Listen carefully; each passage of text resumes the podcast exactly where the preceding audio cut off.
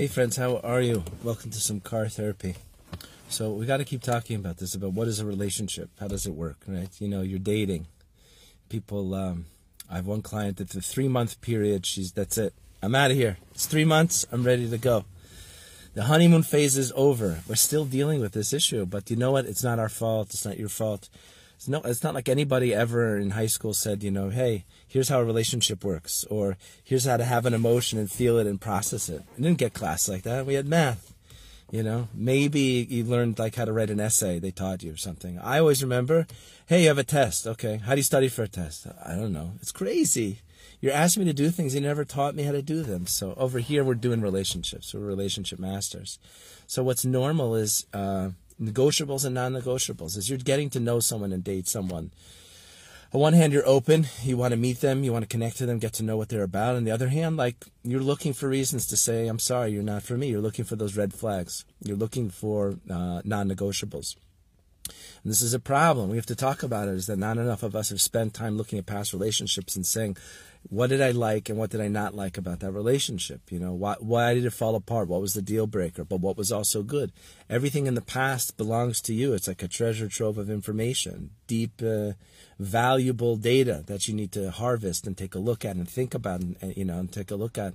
And I do this with people as we work through life patterns and we're ready to engage, it's like, okay, so so what do I need in a partner? What am I looking for a partner? Most people haven't really thought about it. They certainly haven't spent time really processing past relationships. You know, what worked, what didn't work.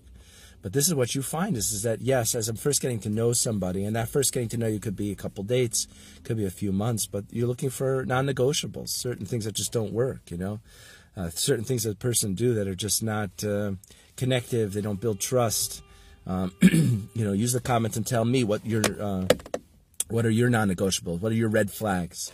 Non-negotiable is another way of saying a red flag. It's something the person does. The problem, that's your thing, just doesn't work for me. Or you don't do something and I really need that in a partner. You know, communicate, beware of your emotions, or, you know, every issue, um, you know, is like everyone else's problem and not my own there, you're looking for those in the in the beginning phase, but there is a point where, as you keep looking through those and you continue to check off the boxes with the person, you get to a point where like, oh, this is a keeper, and then what you find is more work. You find more uncomfortable stuff, but they're not deal breakers anymore. People don't make that shift and that transition. That hey, okay, I'm past those non-negotiables and the red flags. So it doesn't mean everything is perfect now. It doesn't mean that there's no waves.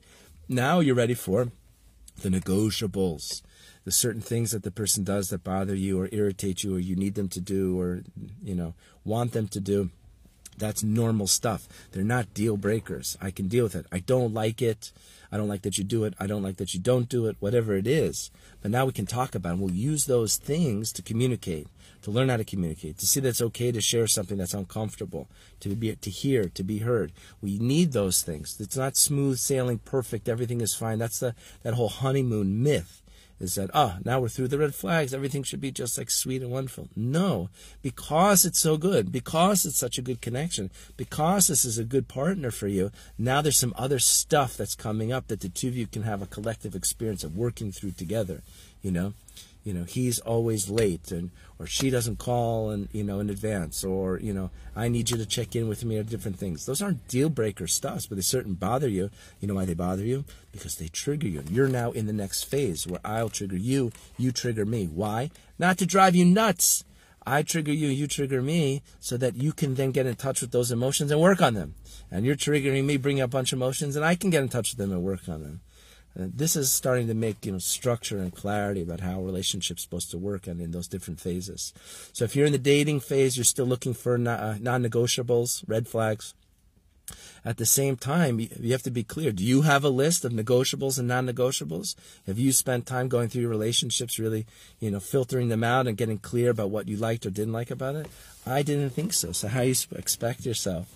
Besides not knowing or realizing that there has to be this transition from the the non-negotiable fishing phase to the negotiables and getting to work phase. That, that that's that's a reality. And now, if you don't have a list, then we got to get to work on that. But anyway, this is how relationships need to work. And whether you're in the dating phase or you're in the relationship phase, it, it applies at all times. And start putting it to work. Let me know what you think about it. What are your negotiables? What are your non-negotiables? Let's let's get those relationships going.